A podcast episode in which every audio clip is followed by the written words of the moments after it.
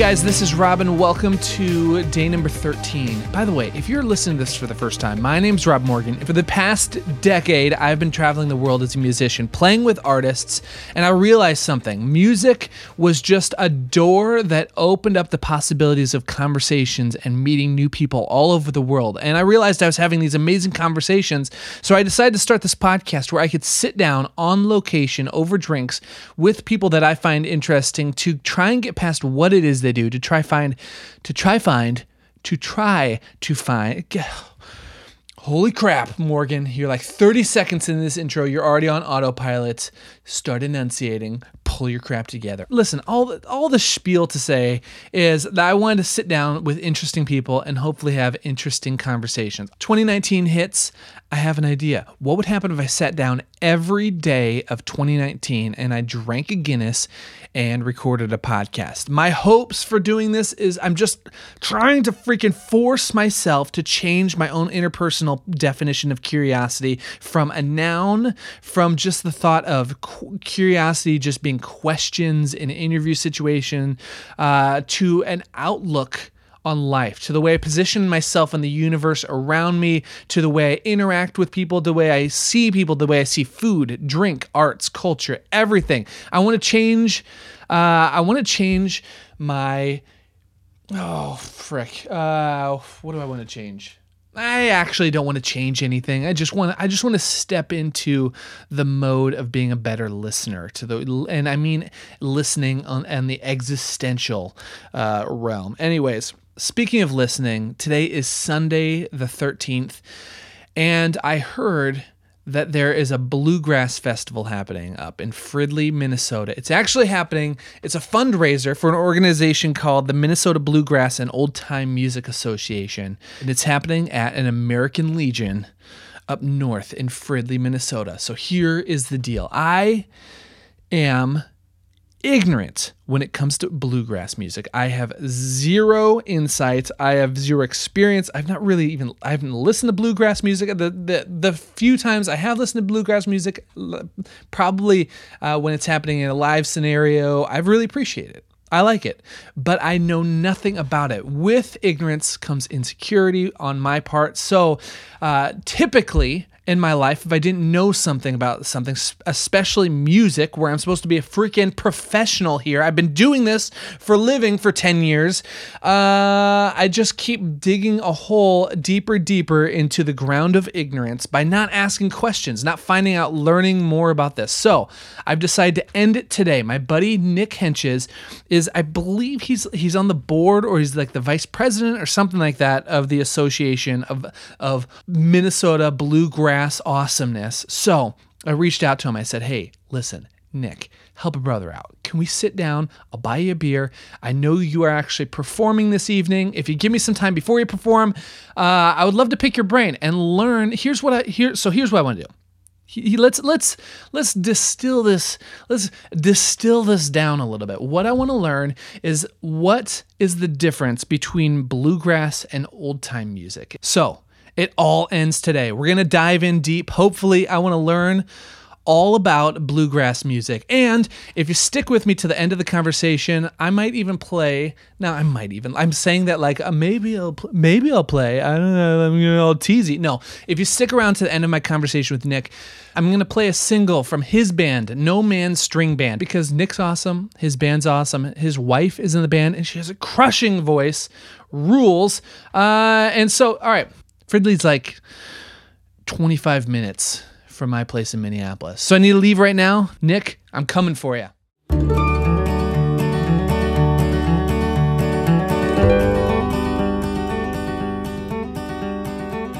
I grew up, I'm trying to think of what year it was. When it was, uh, I was in high school, my only, my, my only experience in the genre anywhere near bluegrass stuff was Nickel Creek. Sure. What what genre would you put Nickel Creek in? Because it's probably not yeah, real well, bluegrass. Uh, no, no, not definitely not. They're they fall under what could be called any number of things: contemporary mm. bluegrass, or new grass, or just like new grass. Yeah, or just contemporary American music. Mm-hmm. I know that that's what the, the Punch Brothers, that they, they try to push for that more now. Yeah. Are you familiar with that band? Oh, yeah. Okay. That I love Punch Brothers. Because they play classical, and they play indie rock, and they play bluegrass. So it's all just, yes. it's just American acoustic music, because yes. no other categorization really describes in any way what they do. Yes.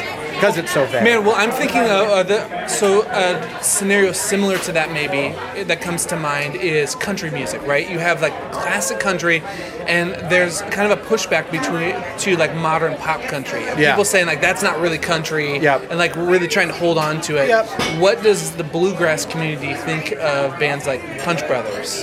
Well, it, the fascinating thing there is because Punch Brothers are so prolific. Mm. And, and and have come from such a, all of them individually have come from such a uh, influential place in, in yeah. their respective instrument, that the the general population of bluegrassers really embraces them. Oh, if you're a really strictly an old-time musician and fan, yeah. you might not get into some of the more modern things that they do, okay. but nobody really...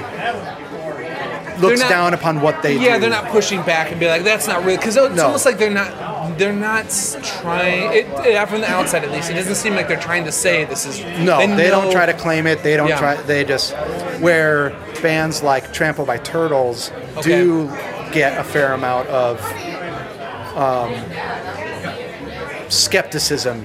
Interesting. Because yes. the, but, and, but even then, they, they denounce the bluegrass label. They're yeah. not a bluegrass band. They never... try yeah. to be, but because their sound is more closely associated mm-hmm. with bluegrass, and that it's that hard driving um, acoustic, it, it it just resembles the sound of bluegrass or old yeah. time music more. That there's there's a little bit more of a are they or aren't they discussion. Yes. Okay, which is fascinating because you're saying that to me. And I'm I'm I'm thinking of. It's funny how you want to pay respect to where you came from, like the old, older style, the original style, I'll say, of bluegrass.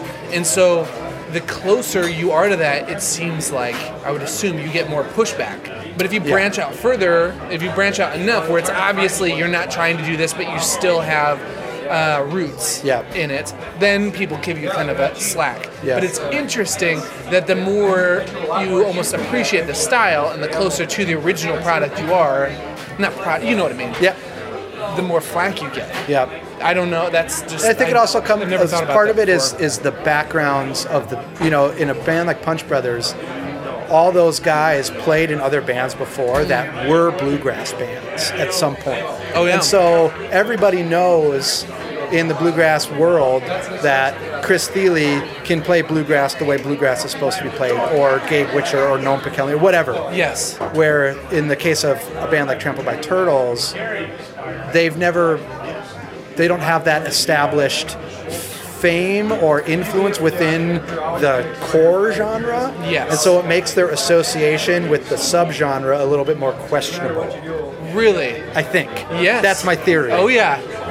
Oh man! You know, because they, people don't go like, "Oh, I remember when Dave Simonette was a young picker at the bluegrass festivals." Nobody talks about yeah, that, yeah. but they talk about that in the context of Chris Thile and okay. Chris Eldridge and th- those guys. So you've almost like proven yourself. Yeah, like, like you, oh, you know oh, what you're okay, doing. You're invested. We trust you. Yeah. It's okay that you're now branching so far out of the realm yeah. of traditional music, because we all know you can do traditional music. Yes. And you've done it. We've all heard it. We love it. Yeah. Every once in a while, you come back to it and you throw a little bone our way. Totally. Yeah, totally. You know. Yeah. Uh, man, okay, it's it's funny talking about like a band like, only because you said Trampled, Trampled by Turtles a couple times, it's funny that they get brought up so much in my circle of friends, and their name, that if you, they're a band that like, you throw their name out, people recognize them, but to me, I don't, I've, I couldn't sing you one of their songs. I don't sure. think I've ever listened to like one of their deals. Yeah. So they're yeah. just like a local band to yep. me from like Duluth or something. Yeah. So, yep. I Where was, I have like yeah, totally. six of their records. Totally. Everyone in my band, like we all are obsessed with them. Yeah. And, yes. and I, I'm I'm on.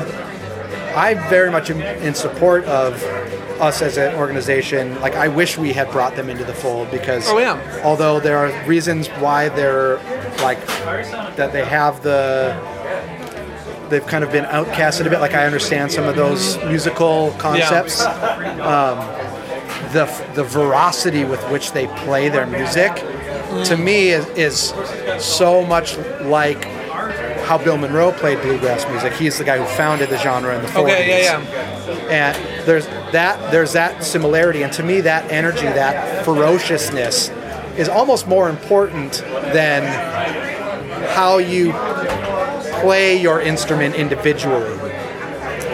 But but in bluegrass yes. music, that that is that's not how the yeah. chips have fallen.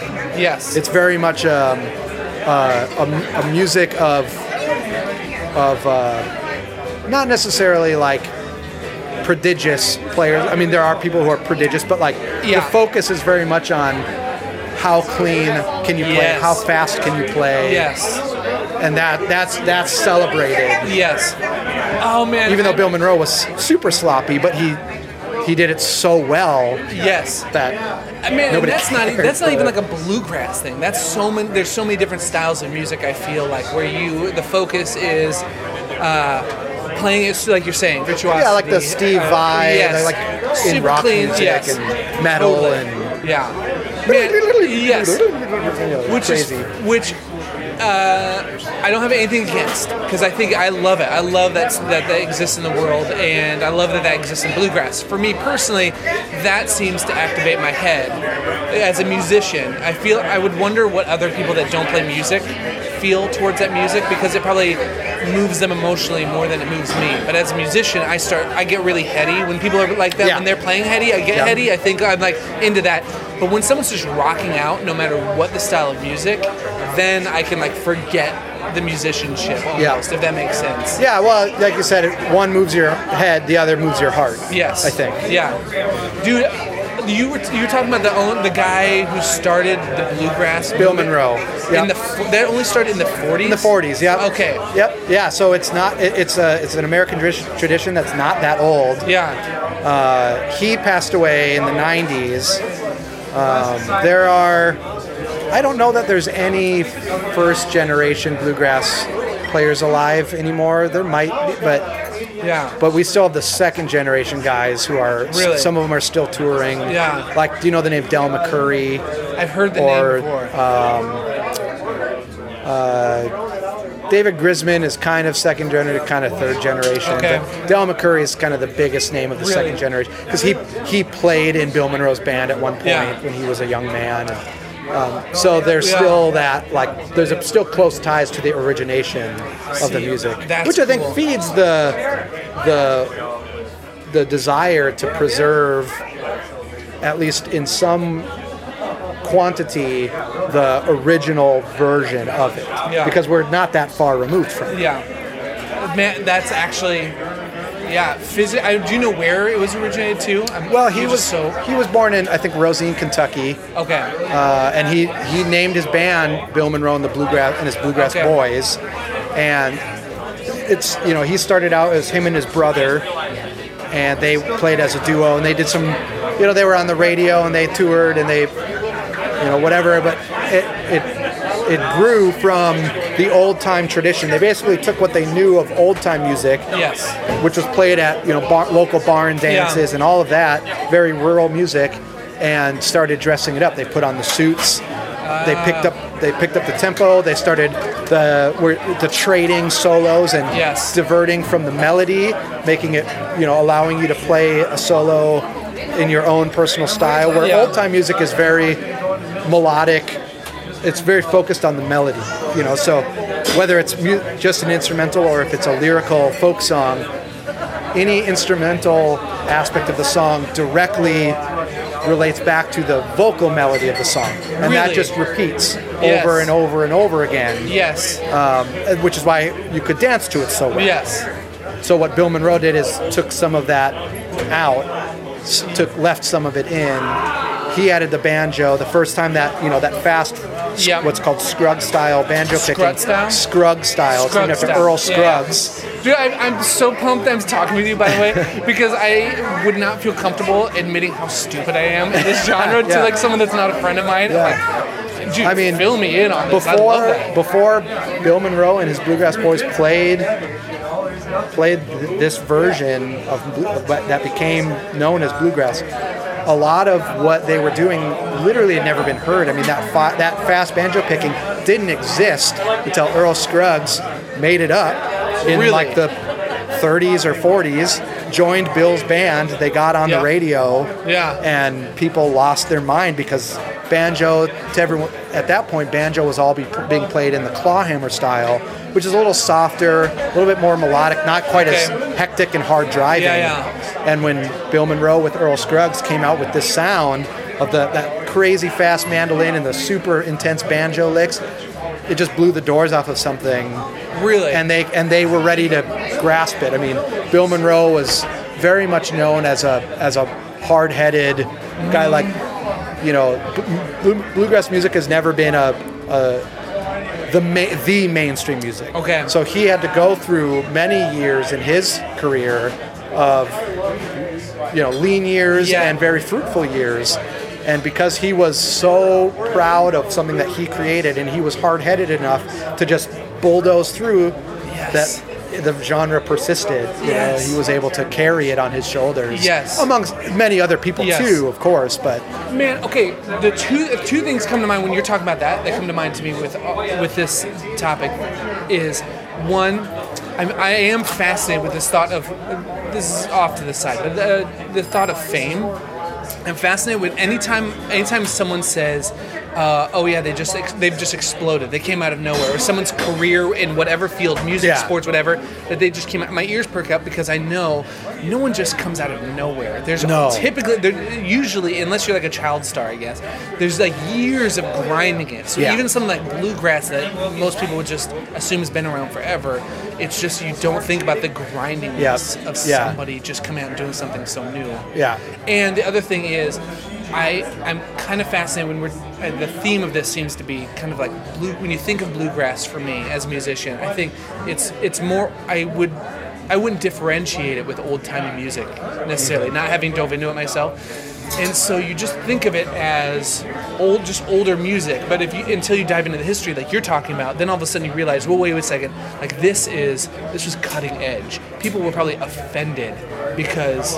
Yeah. Like because of this uh, new sound. Oh, absolutely. People, how like new bluegrass was yeah. at the time. I definitely think old time musicians. I'm sure. I am sure that there was a reaction to Bill Monroe's bluegrass from the old time community. That's not that. What are you doing? Yeah, that's not. How and we in, do it, in yeah. the same way that bluegrass music reacts to bands like Nickel Creek. Or yes. Punch Brothers, or you know, th- there there are members of the community that go, that's not. Yes. Don't ever try to call that bluegrass yes. because it's not. Yeah. And you you know whatever side of the coin you are on. That, yeah. Some then, people are against, and some people are very much for that. Yeah, man. Okay, this is this is stretching, and I, we only can we can only just assume things. But why?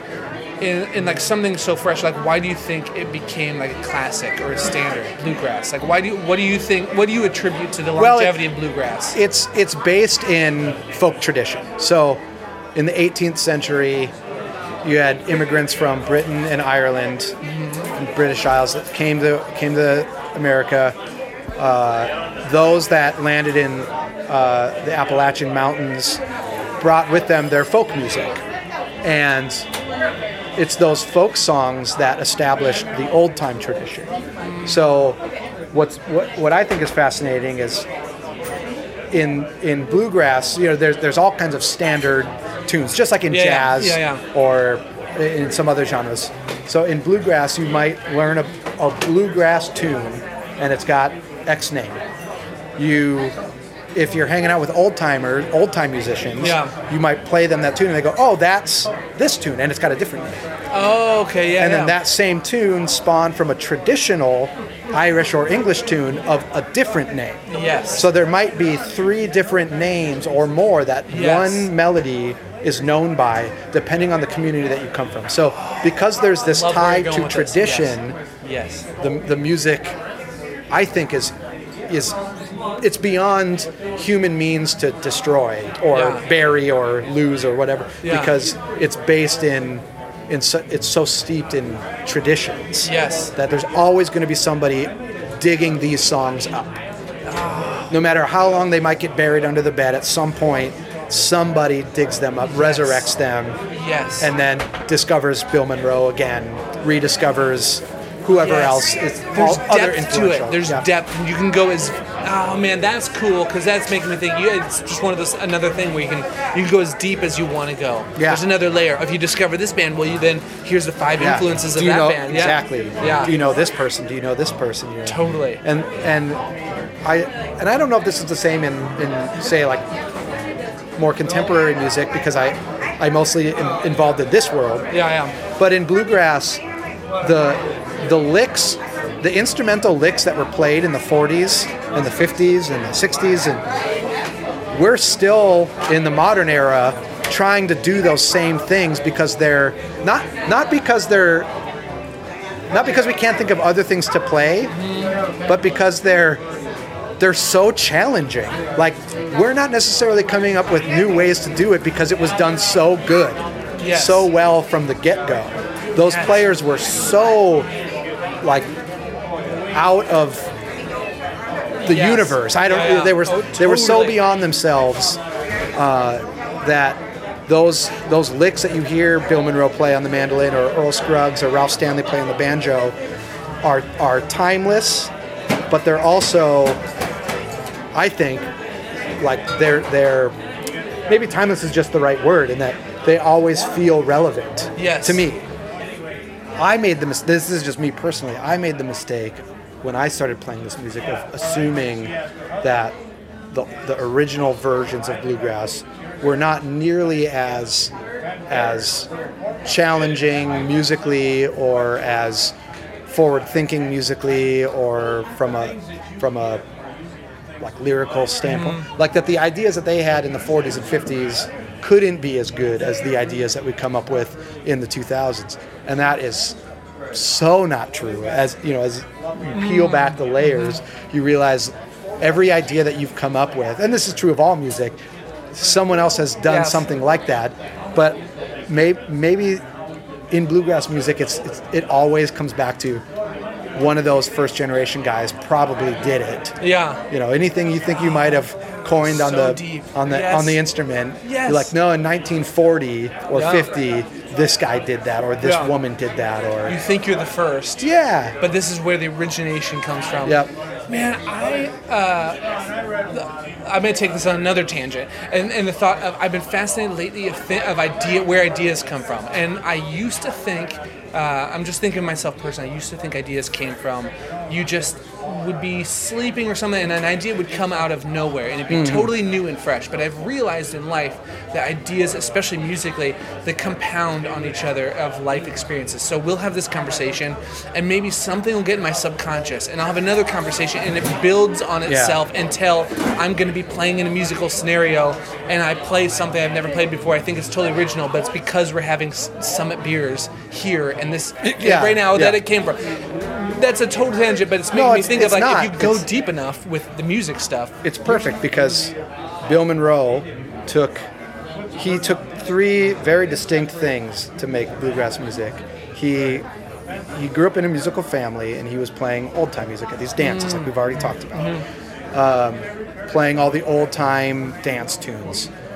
He was in, he he came from a Scottish family, so there was this Scottish heritage and the and the folk music of Scotland. Because I was going to ask, when you're talking about melodies and stuff, I instantly think of like Scottish or like Irish music. Yep, yep. So that played into it, and then, and I I, I don't know the name of, of the gentleman, but there was a near where he lived, there was a, a black blues guitar player that he that he is credited with being very influential yeah. in in what became bluegrass music. So he took the old-time tradition, he took Scottish music, two things that he already knew. Yes. He, he took this blues music that he heard from a guitar player playing, yes. and then inevitably all of those things formed together, yeah. and one day, I mean, not out yeah, of the yeah, blue, oh, yeah. but one day, bluegrass existed. Yes. You know, and it was because of that prior association with other musical ideas. Yes. That that could happen. It, it couldn't just come from nobody. Yes. Who who had no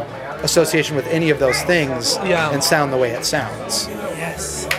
Oh man, Yeah, that's good, dude. That's so deep. That's so awesome. I, Man, okay. I want to be respectful of your time. I want to. I want to be. I want to. I could talk about that. I, this is genuine. I could talk about this forever, and maybe we need to do a round two of this. But I'm in. Uh, tonight you're about to play. What is this? This is a fundraiser called like Flannel. What's the name? It's called the Flannel Fundraiser. Flannel Fundraiser, and it's for an organization yeah. called the Minnesota Bluegrass and Old Time Music Association. Yes, and you're on the board of directors. I, I serve as the vice president of the association. Know that. Yeah, it's a so awesome. it's a nonprofit yeah. uh, that was founded in uh, nineteen seventy-six. Yeah, and the sole mission is to preserve and to promote those uh, those those two genres, bluegrass and old time music. Yeah, and with it comes a lot of related music, yeah. more modern music. But but we we think that it's very important to. to make sure that people know that these two genres, bluegrass and old time. They're very important American traditions. They should be recognized and preserved in their exclusivity. Yes. But that in the modern era, there there is a lot of uh, they can't get put melding in the same box. Of styles yes. between those two, but also with modern music yeah. to create, you know, bands like the Punch Brothers. And, yes. And, oh man, I would, I would ask. I would, I, my next question, if I, we were like doing this like a legit, if I had met you, I'd be like. Okay, so tell me, why do I preserve it? But we've already talked about that, like the brilliance, yeah. everything. So what is the organization doing to to preserve it? Yeah. Uh, so in in effort to preserve and pr- promote the music, we're we're primarily focused on hosting live events. Yeah. We host four different annual festivals. Uh, we have, and they're they're sort of seasonal seasonal based. We have in in March, the beginning of March, we have what's called the Winter Weekend. Okay. And we have, at the end of March, we have what's called Cabin Fever Festival. That one's in Duluth. I should say the Winter Weekend that's here in Minneapolis. Uh, in Plymouth, we hosted at a hotel. Yeah. The, the end of March, the Cabin Fever up in Duluth. Then we have a, a, a kind of a informal picking camping party yes. at the beginning of the summer called the Homegrown Kickoff. So that's very informal, just camping, campfire jams, yes. no stage, real stage performances. In August, we have our flagship festival called the Minnesota Bluegrass and Old Time Music Association Festival. Okay, yeah, yeah. This year is a big year. It's it's our fortieth year of that festival.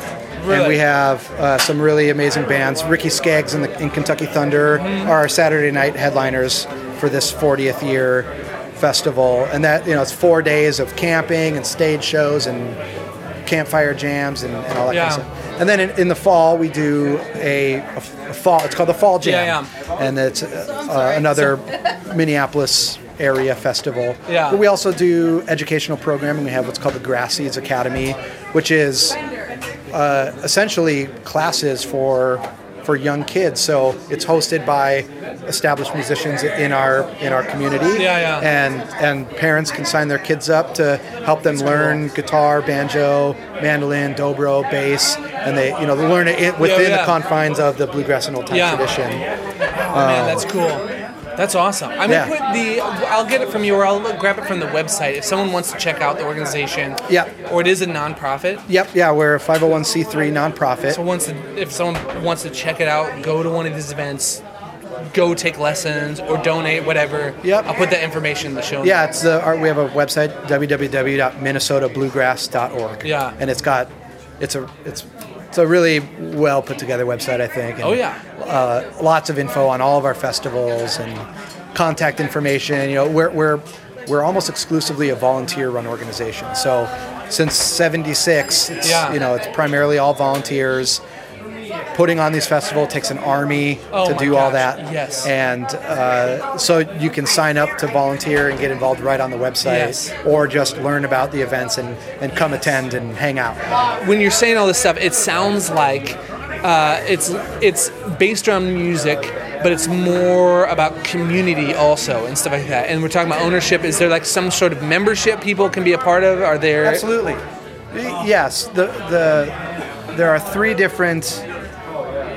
Categories of membership. You can yeah, be a member yeah, yeah. as a band. Yeah, yeah. So my, my my group is has a band membership. Yeah, yeah. And with that, we get opportunities to play at association events at our oh, festivals. Oh yeah. Oh. I... and we pay an annual fee to yeah, yeah. to, to have access to that booking. Um, but there's also some other some other perks, and then you can also be a member as an individual or as a yeah. family, and you get uh, you get discounts to all of our events. You, there's a monthly magazine that we publish as an association. It's called Minnesota Bluegrass, and and it's very much focused on the the local and national community of yes. the music. Uh, you get that mailed to you. You get online access to that yes. magazine as well. Yeah. So, yeah, we, we the goal is is to bring people on as members. We're we're a little over a thousand strong in our membership. Okay, but that's we're, awesome. But we you know we try to that that's the our main our main outreach is. In collecting memberships, because that's yes. how we we know that the music, yes. that the community will be preserved and have the opportunity to promote wider when your net's bigger. Whether you're a musician or just an enthusiast. Or just a lover of it. Yeah. Most, I would say the vast majority of people who are involved in this association are players yeah. in some form. Maybe they're just a beginner and they love the music. That's what brought them to play. Maybe they're a player first. Yeah, and, yeah. But it's it's a it's definitely a, a genre of okay. players. Yes. And so our membership reflects that. Yeah.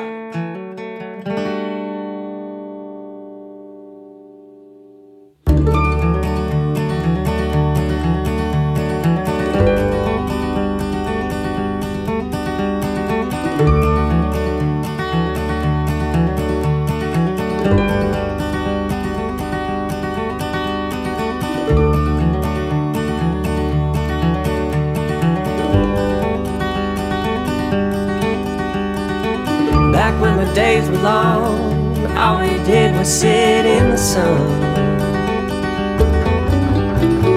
We work, we play, we dream what life will bring. Some people change, some still the same. They wonder which life to lead.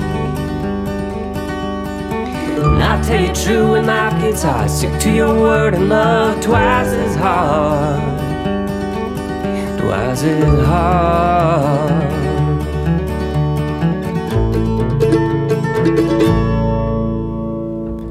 Look up to the sky, sometimes I don't wanna look away. Live for the simple things, the simple dreams, and see that life is twice as sweet. I live, I laugh, I love, when I look back I smile because I had fun, learned a lot, and know to always trust in God.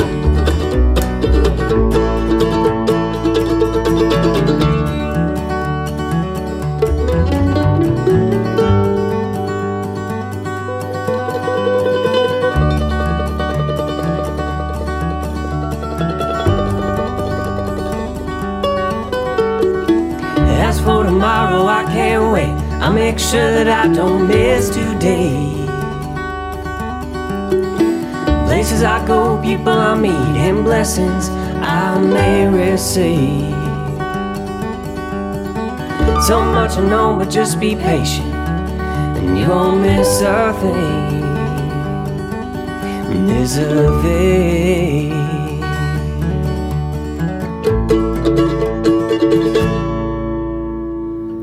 Look up to the sky, sometimes I don't wanna look away. Live for the simple things, simple dreams, we'll see that life is twice as sweet. I live, I laugh, I love, when I look back I smile because and I have fun, learned a lot, and know to always trust in God.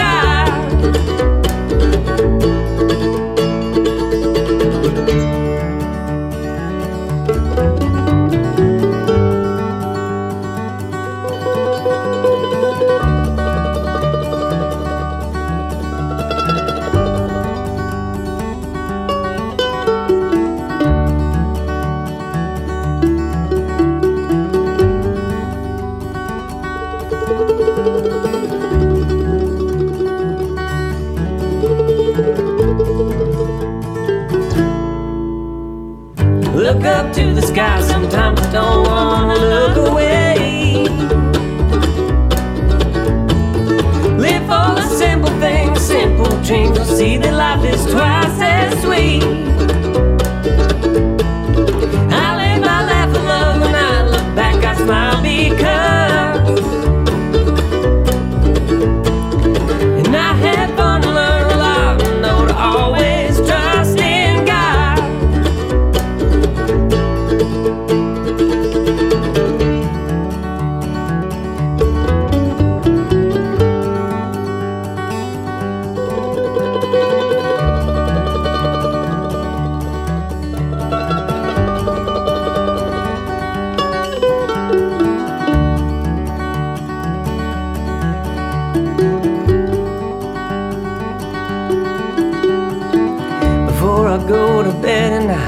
Pray to God and say goodnight.